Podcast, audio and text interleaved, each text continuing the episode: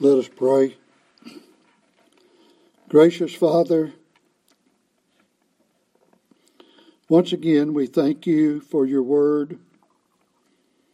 We thank you for the blessing of having it. We thank you for uh, the blessing to be able to read it and to understand some things within it.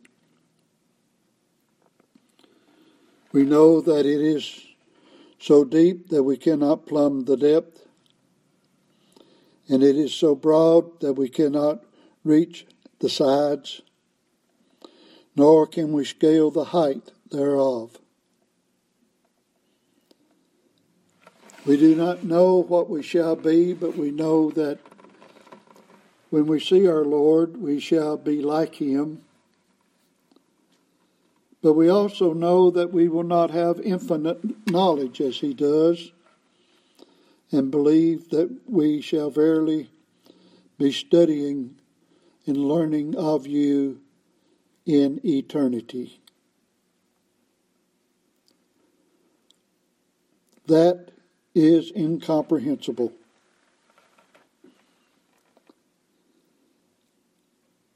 But it is something that we anticipate and delight to think about. Living in a state of total satisfaction and being satisfied. Fully complete in Christ. Now help us as we study your word that we might learn a few things. And that we might be able to hide those things in our heart, that we might live more soberly, righteously, and godly as we dwell in this low ground of sin and sorrow. We ask in Jesus' name. Amen. Coming back to chapter 5, we take up this next part in this verses 13 through 15 with regard to the fulfillment of the law. He says, For brethren, ye have been called unto liberty only use not liberty for an occasion to the flesh, but by love serve one another. And we uh, made uh, quite a few comments with, with regarding the first part of that verse when we looked at verse 5.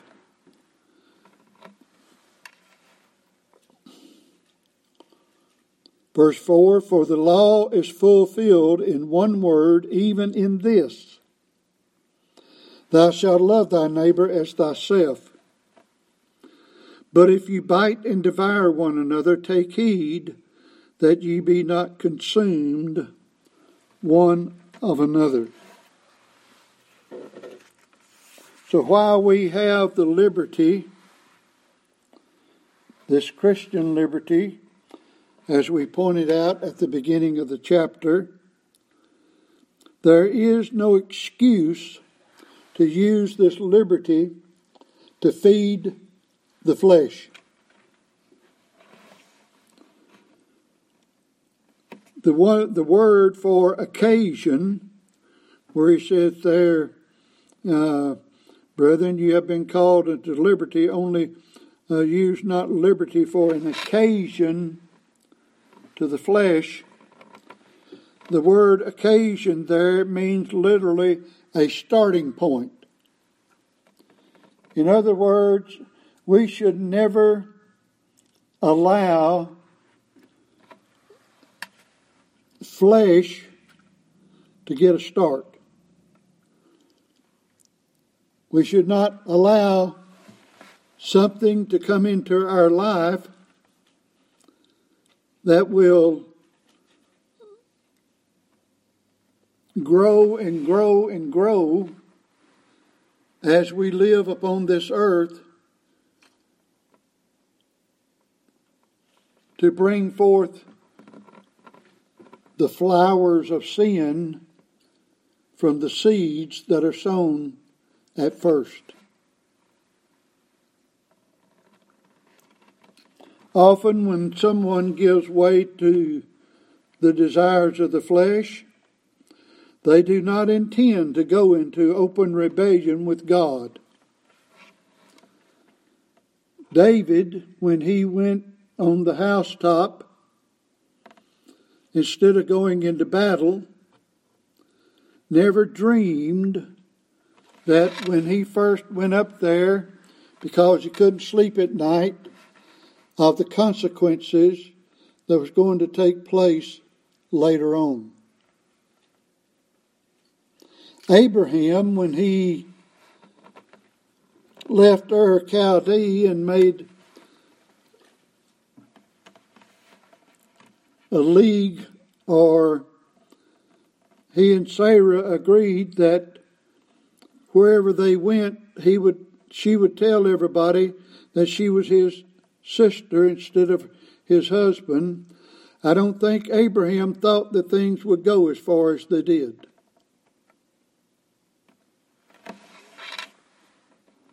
Often, when an individual commits a sin, when they first uh, are acquainted or become indulged in the sin, little do they think that it's going to lead to the end results that oftentimes it does.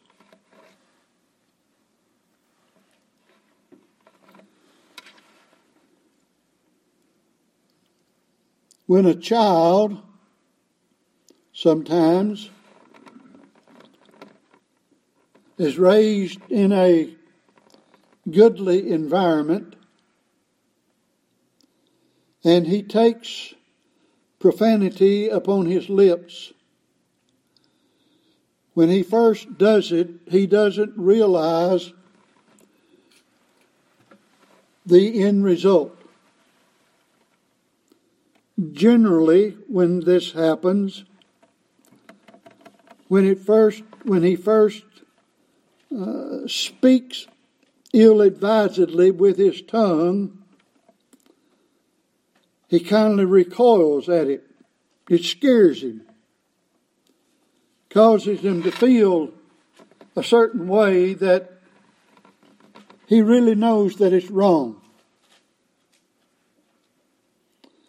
But as he continues to practice the particular sin, it's not too long till he can say all sorts of wicked things and it not bother his conscience whatsoever.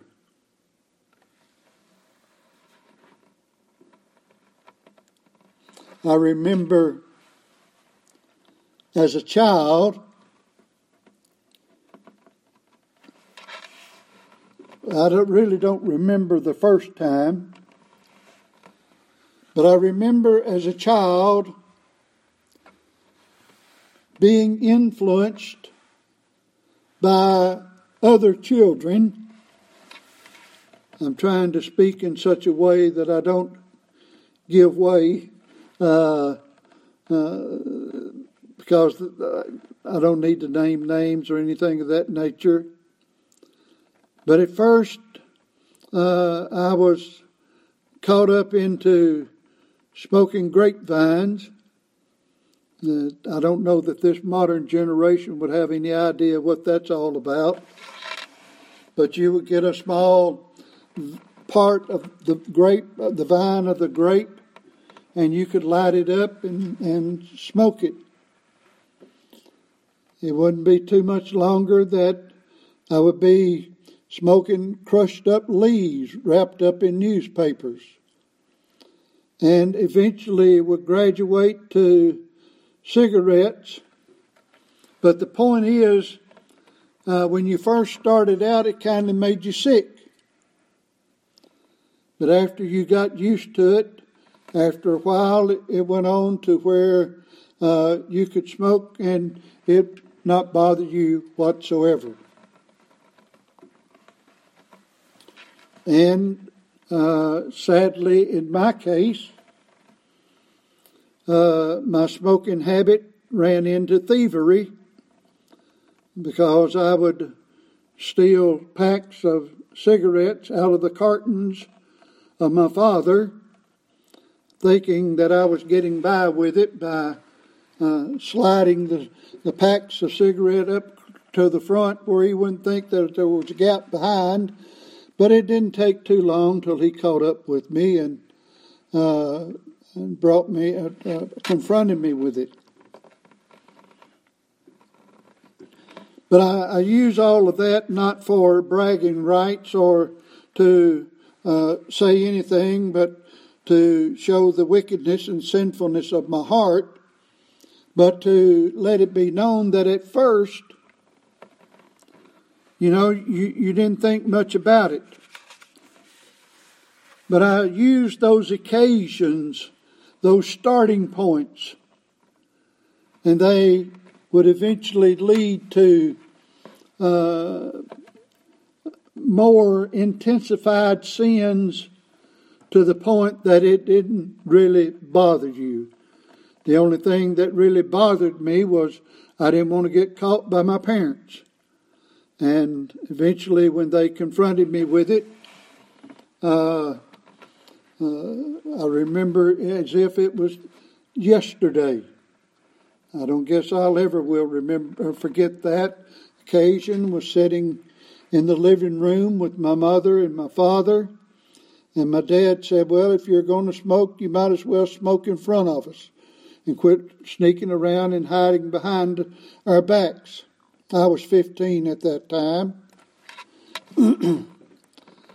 and finally, it didn't, uh, I mean, I really, really, really had a struggling match with myself of getting that first cigarette out of the cigarette pack and lighting it up in front of my mother and father. That was a hard thing for me to do. But I figured if I was going to do it, I'd do it. But I mean, there was a starting point, and it really, it was hard.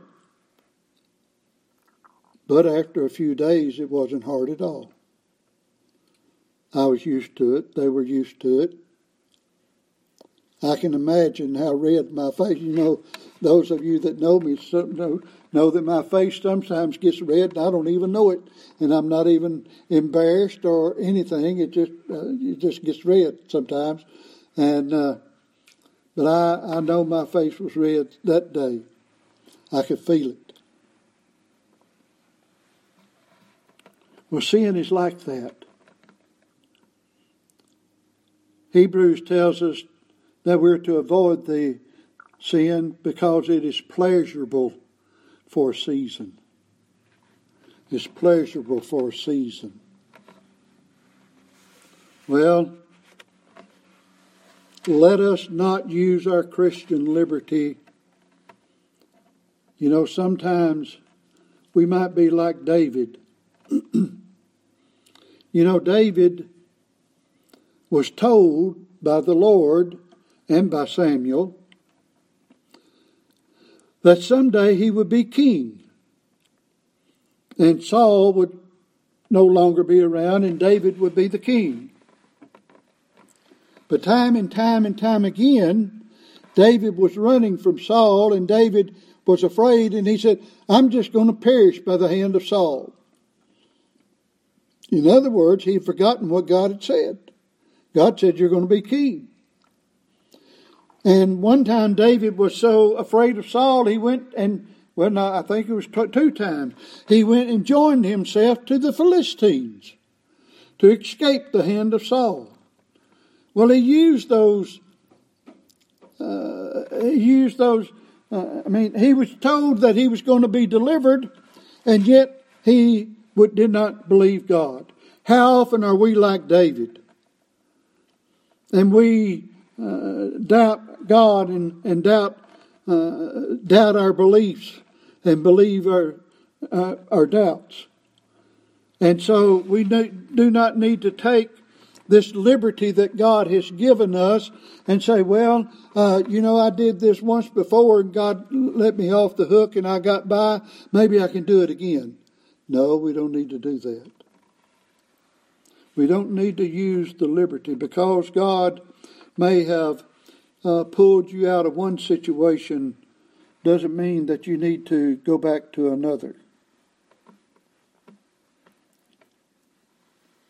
With punishment for crime, along the same line, when punishment for crime is ignored, open rebellion and riot is the fruit. When punishment for crime is ignored, I was reading uh, this past week a little book that I had read before by R.L. Dabney. It was a series of lectures that he gave uh, with, with regard to Christ being our penal substitute for sin. and it was a series of lectures, actually, that he gave after he went blind. I mean, it's amazing how uh, disciplined his mind was and how clear and logical his thinking could be delivering this uh, theological dissertation without sight. But he pointed out some of the uh, consistencies of the legal system of how it would be improper for a judge to not persecute or not sentence to the punishment due to a criminal act.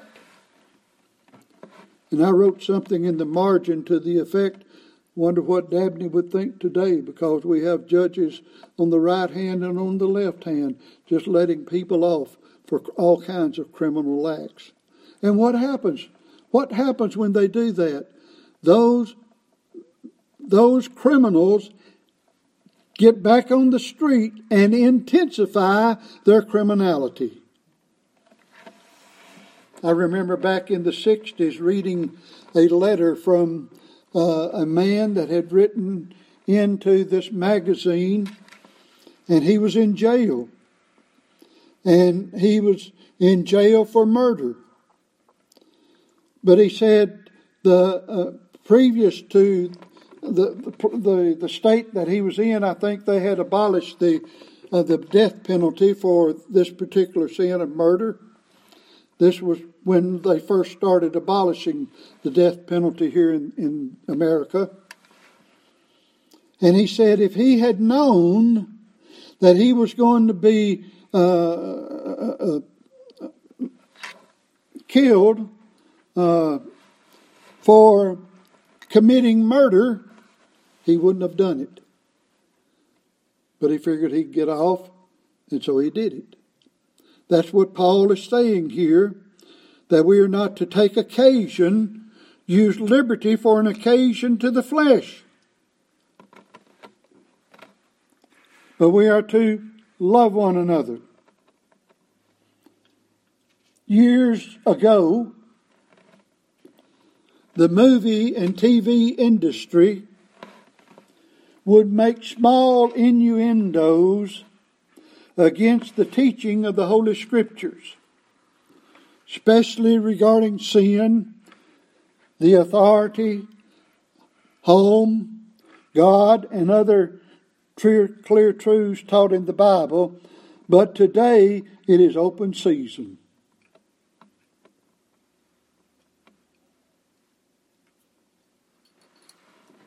You know, used to, even Hollywood had their own rules that the word hell could not be used in any of their movies and any of their uh, uh, uh, TV shows and things of that nature. Well, that's nothing compared to what is sent today. In other words, they took occasion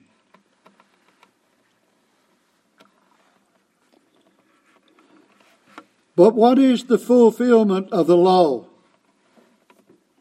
It's love. Love. He says,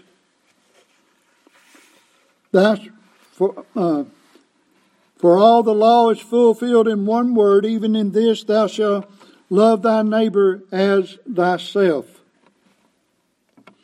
Scriptural love. Scriptural love is misunderstood today. The fleshly lust portrayed by Hollywood is not love. Anybody can do that. Anybody can do what Hollywood portrays as love. Now, feeling follows scriptural love.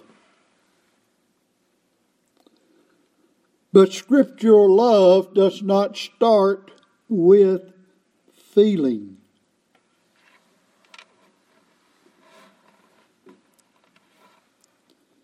God loved us, His children, before the world was. How was that love displayed before we were ever created? It was displayed in his election and giving us to Christ. There was an action. Y'all have heard me say this more than once. And the Lord willing, we will say a whole lot more about it in the future. I'll give you a sneak preview unless God changes my mind when I'm finished with the book of Galatians. I'm planning on preaching through First John. We're going to find there's not a more searching, heart searching book in the Bible than First John. But anyway, y'all have heard me use what I'm fixing to use uh, now about love to show that God's love is not a feeling first, but it is an action. And by the way, there's two Greek words for love uh, that's in the Bible. One is agape, the other is phileo. And the idea that's found uh, in First John, by the way, uh, the verb for love for agape, the word for love, the, the, the verb for love is used more than the noun for love. That ought to tell you something right there. But what does John 3:16 say? God so loved the world that he felt good. God so loved the world that he wanted something. God so loved the world that he what? Gave his only begotten son. See, love is an action. We saw it in Galatians 2.20 where it said that, where Paul said, God, that Christ loved me and gave himself for me. How do I know that God loves me. He gave me Christ, and He gave me to Christ. How do I know that Christ loved me? He died for me. You see, we know the love of Christ by what He did, not by what we feel. It says in Ephesians 5 and 25, that Christ loved the congregation and gave himself for it. So love is an action, um, excuse me, loving God. If we're going to love God, loving God is an action seen in obedience. John chapter 14. John chapter 14. I know I've stated this what I'm about to say to this congregation many, many times. Hopefully, there'll be somebody out there in the uh, internet world that maybe they haven't heard this before. But in John 14, verse 15, Jesus said, If ye love me, keep my commandments.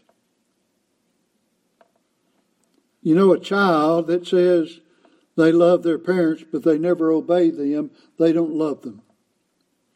They may have some feelings for them, but they don't love them. For if they did, they would obey them.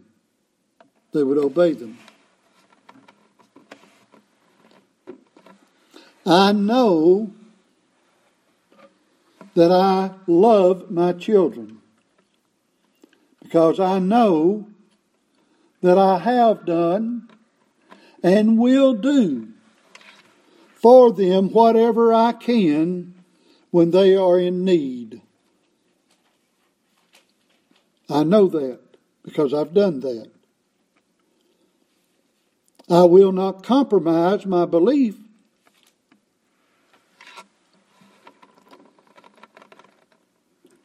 but I have proven my love to them more than once, whether they ever admit it or not. You see, I don't have to have my children's approval to know that I love them. Now, I could be deceived, but I think I can prove otherwise. And if I am living, not that I live perfectly and without any sin, but if my life is structured in such a way that I am obeying the commands of God, then I know that I love Him. Somebody say, well, do you love Him like you ought to? No. Do you love Him perfectly? No. And yes, I think I love him materially, that is, in a mature way, but I don't love him perfectly in the sense that I always do everything that he wants me to do. I'm a sinner. You are too. And First John says, if I say that I'm not a sinner, I'm a liar. But if you love me, keep my commandments. You, I can ask you, and if you don't have any false humility about you, I can ask you, do you love God based on this verse of Scripture? And you can either say intelligently yes or no. Because you know how you live and how you try to live.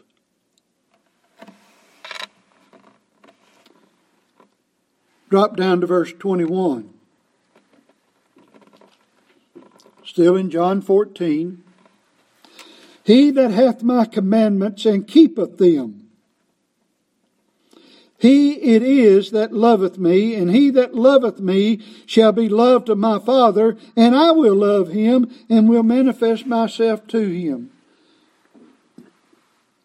Now, I don't care how you feel.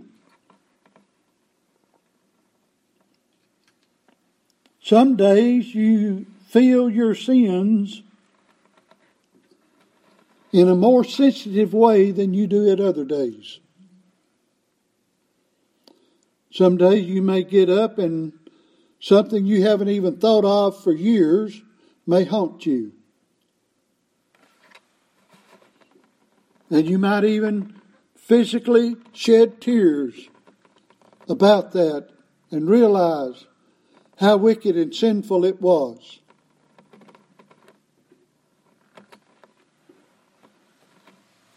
But other days you may get up and not even think about it, or if you do think about it, it not bother you. But whether it bothers you or not,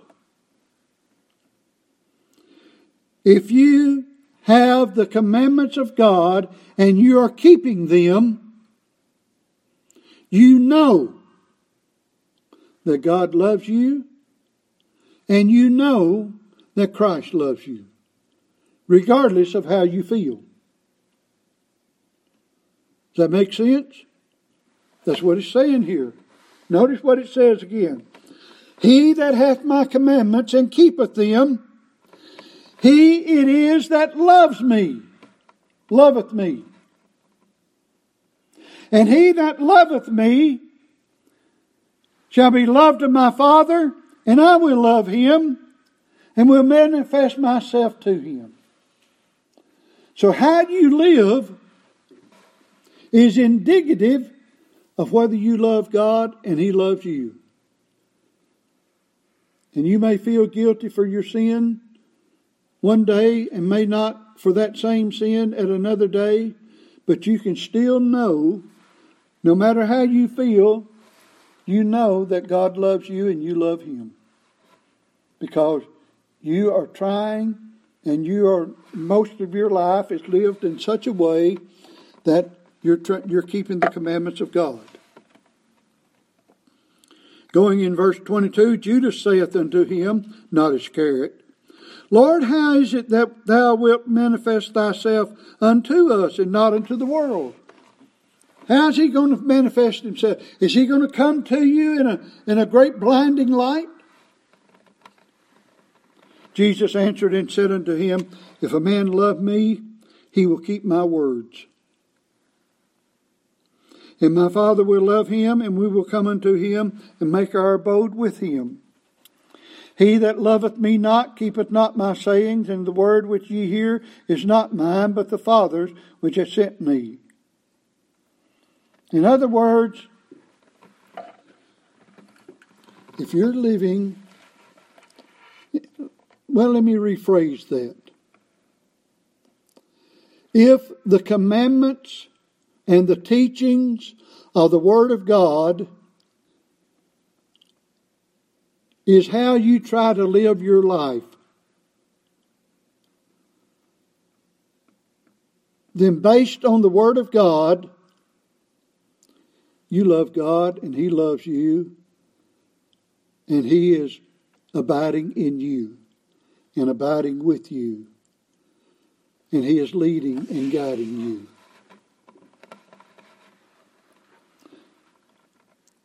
In other words, this love of God is action, not feeling.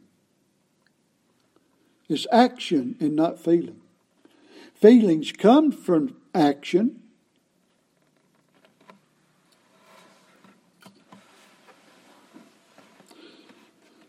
The scripture says, Where your treasure is, there is your heart also. When a man is loving his wife, in other words, when, when he is treating his wife like the scriptures tells him to treat her and so on, the more he's around his wife and the more he's treating his wife that way, uh, the more he's going to be feeling good toward her. And she him, provided both of them are Christian, obviously.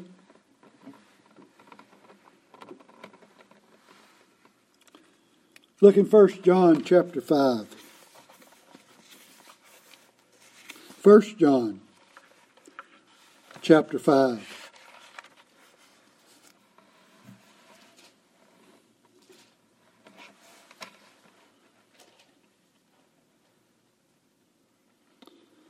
Verse 3 For this is the love of God that we keep his commandments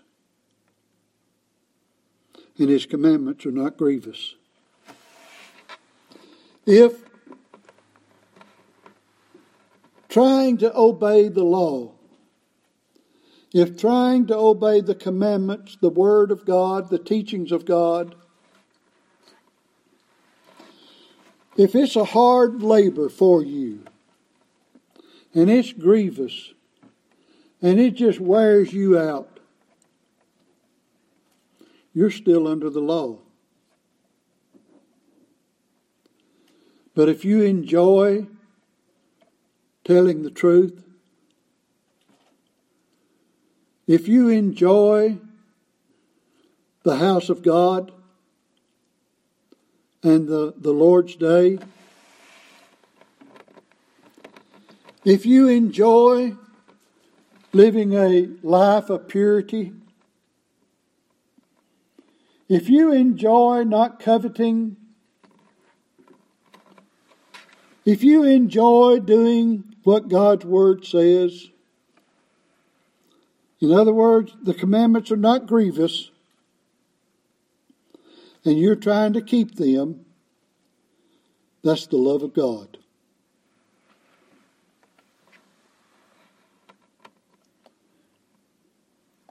Love can be performed when feeling is absent. Look at Matthew chapter 5. Love can be performed when the feeling is absent.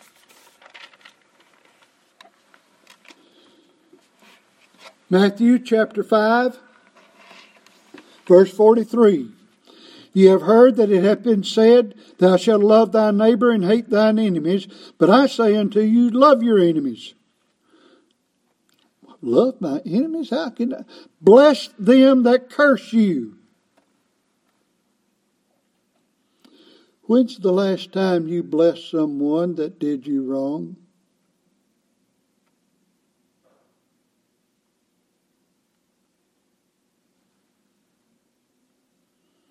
You say, Well, I didn't like what they did. It didn't say whether you liked it or not. See, you could still bless them even if you don't like them.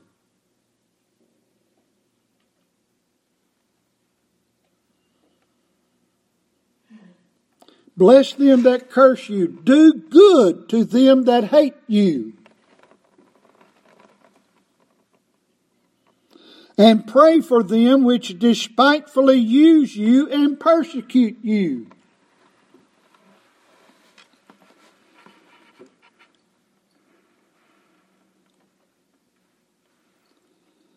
Do you sit before the evening news and see all of the injustices that are going on And do you sit there and chew them out when they don't hear a word you're saying? Or have you ever prayed for them?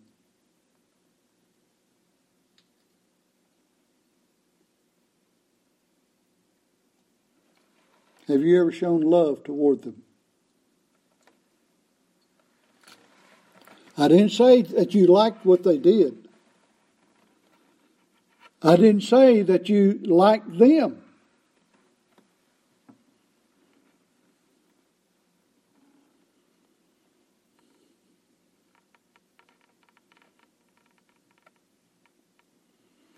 Forty-four again. But I say unto you, love your enemies, bless them that curse you, do good to them that hate you, pray for them that despitefully use you and persecute you. that ye may be the children of your Father which is in heaven. For he maketh the sun to rise on the evil and on the good, and sendeth rain on the just and on the unjust. For if you love them which love you, what reward have you? Do not even the publicans the same? And if you salute your brethren only, what do ye more than others? Do not even the publicans so? Be ye therefore perfect, even as your Father which is in heaven is perfect. So, see, you can perform love on people that you don't like or on people that you don't feel good toward them.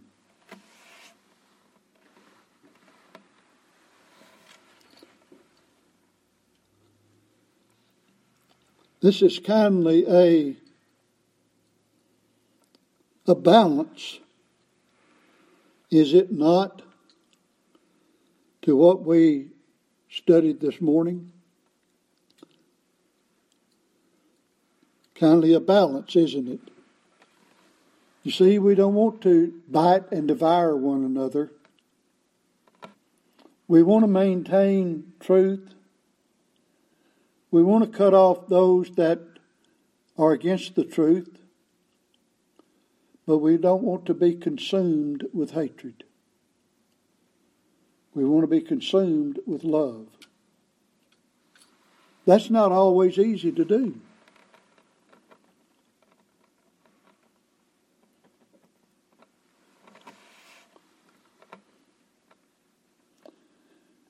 Christian liberty is fulfilled when we exercise Christian love toward God and man. It is not following the feelings of the flesh. See someone that's all, all someone that's my buddy, my friend's always there in the corner for me and does everything I like.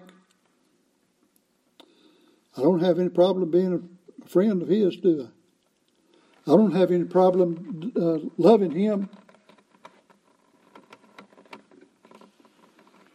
But he that does me wrong, speaks ill against me, and if he could, he would persecute me. What am I to do? Well, I'll show him. No, we're to do good. Obviously, we can't do injustice we must do right and just if someone is uh, well i could not always use that that example uh, if the, if the law is broken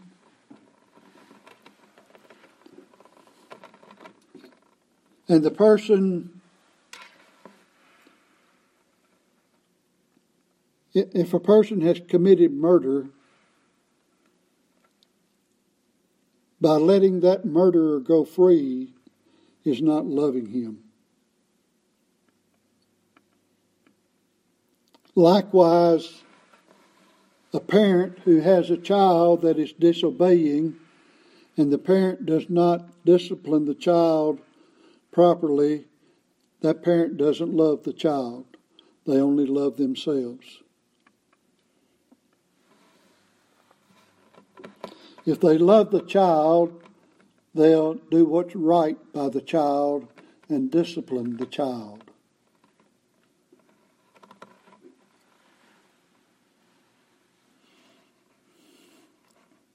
If my enemy is in need, sickness, tragedy, whatever, I am to assist him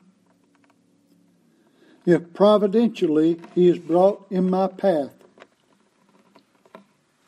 I'm not going to take the time to turn there, but you know the story of the Good Samaritan. The Jew was on his way from Jerusalem down to Jericho. And he fell among thieves, and he was half dead. Here comes along a, a Jewish brother. I forget which one was first, but I'll pick out one of them. The the the the, the uh, I think it was the priest. Might have been the Levite. Well, let's turn to Luke chapter 10.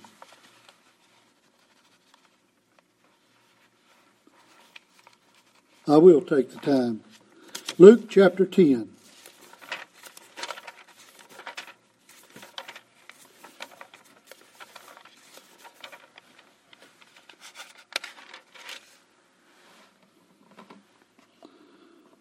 Verses 25 through 37.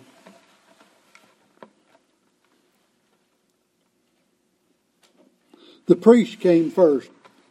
Verse 31.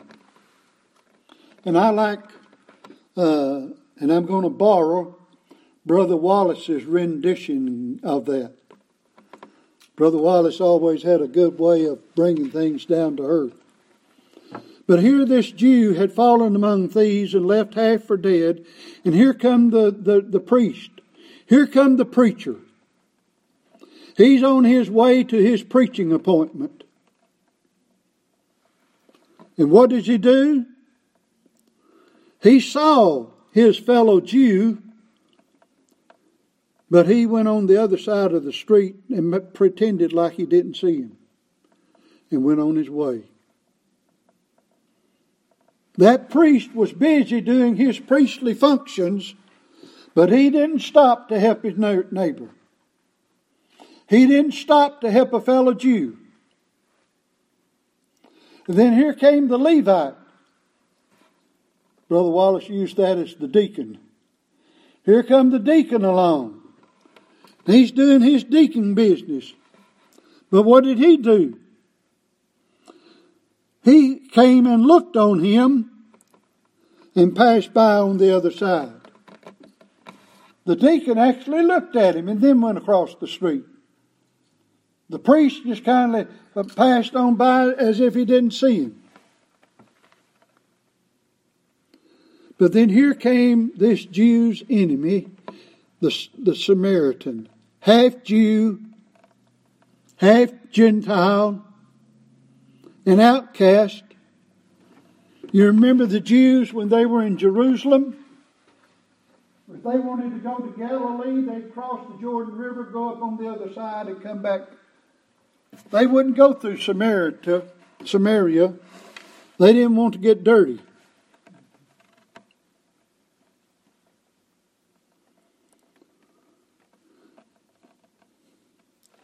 But this, this man that left Jerusalem and going to Jericho, he was in the providence, in the providence of God, he was brought to the priest and to the Levite, and they wouldn't do anything, but the Samaritan did. And Jesus said in verse 36, Which now of these three the priest, the Levite, the Samaritan. Which one of these three thinketh thou was neighbor to him that fell among thieves? And he said, He that showed mercy to him. Then said Jesus unto him, Go and do thou likewise. You see, the Jew and the Levite might say back in Jerusalem, Here's my brother Jew. But when he fell among thieves, they didn't have time to take care of him. They might say, I love you, but they proved they didn't love him at all. That Samaritan, whom that Jew wouldn't wipe his feet on, took care of him. He was his neighbor. He loved him. He loved him. It didn't say the Samaritan felt good about the Jew, did it? It didn't say that the Samaritan liked the Jew, did he? It just said, verse 33, the Samaritan, as he journeyed, came there where he was, and when he saw him, he had compassion on him. He went to him, he bound up his wounds, pouring in oil and wine, and set him on his own beast, and brought him to an inn, and took care of him. And on the morrow when he departed, he took out two pence and gave them to the host, and said, This man I really like, and I feel good toward him. Didn't say anything anything about that, did he? Said just take care of him. And if there's any more that needs to be, I need to give you any more money when I come back by, I'll, I'll pay you. See, it didn't say anything about the Samaritan liking the Jew or the Jew liking the Samaritan.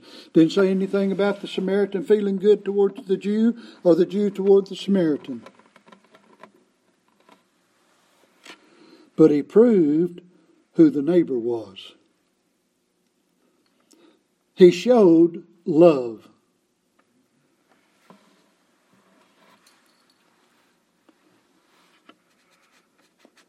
And so, on the heels of Paul's sarcastic statement that we looked at this morning in verse 12,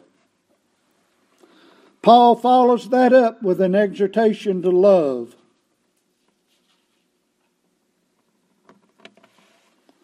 It appears Paul was using sarcasm to exhort the saints at Galatia to exercise love.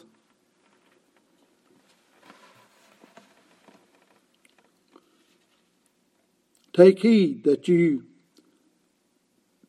but if you bite and devour one another, take heed that ye be not consumed one of another.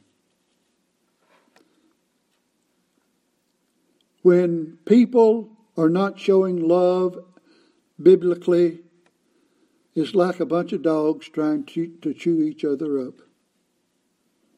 Not a pretty sight, is it? But Paul uses sarcasm again here in this verse to teach love. To teach love. Beloved, may God bless us to learn from this. I can assure you, unless you are a whole, whole, whole, whole, whole, whole lot better than I am, I can assure you, you'll need this lesson again before you die. Maybe before you go to bed tonight.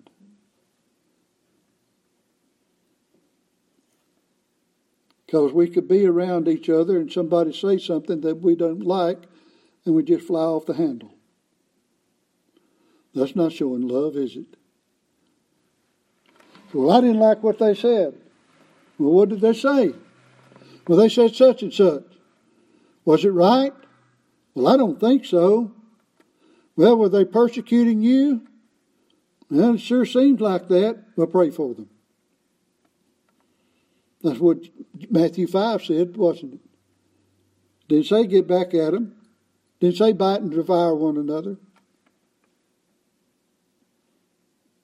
I even have arguments with myself sometimes. I used to wonder about that, about talking to myself, till I found out that David did too. David said, Why art thou cast down, O my soul? Hope thou in God, for I shall yet praise him. See, we can talk to ourselves and do good. Just because you talk to yourself doesn't mean you're crazy. We might not talk to ourselves and still be crazy. but anyway, I think you get you get the message. Well, we've got a larger uh, lesson, Lord willing, next time. We're going to learn what it is to walk in the Spirit. Would you like to know whether you're walking in the Spirit or not? God willing, I'm going to teach you. And you can know whether you're walking in the Spirit or not. And I can tell you this, based on what we've already seen so far, so far, it won't have it. Uh, it won't be based on your feelings. And some of the things that we've already said, we'll say again, it'll be repetitive, but you need to see it from this angle. Walking in the Spirit is not guesswork. Walking in the Spirit is not some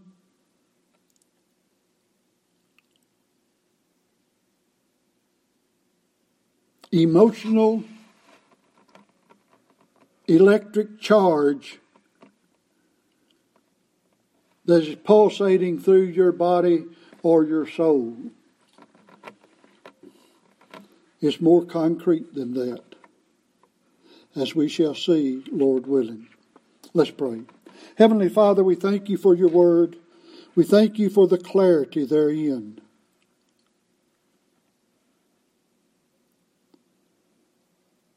There's much we do not understand.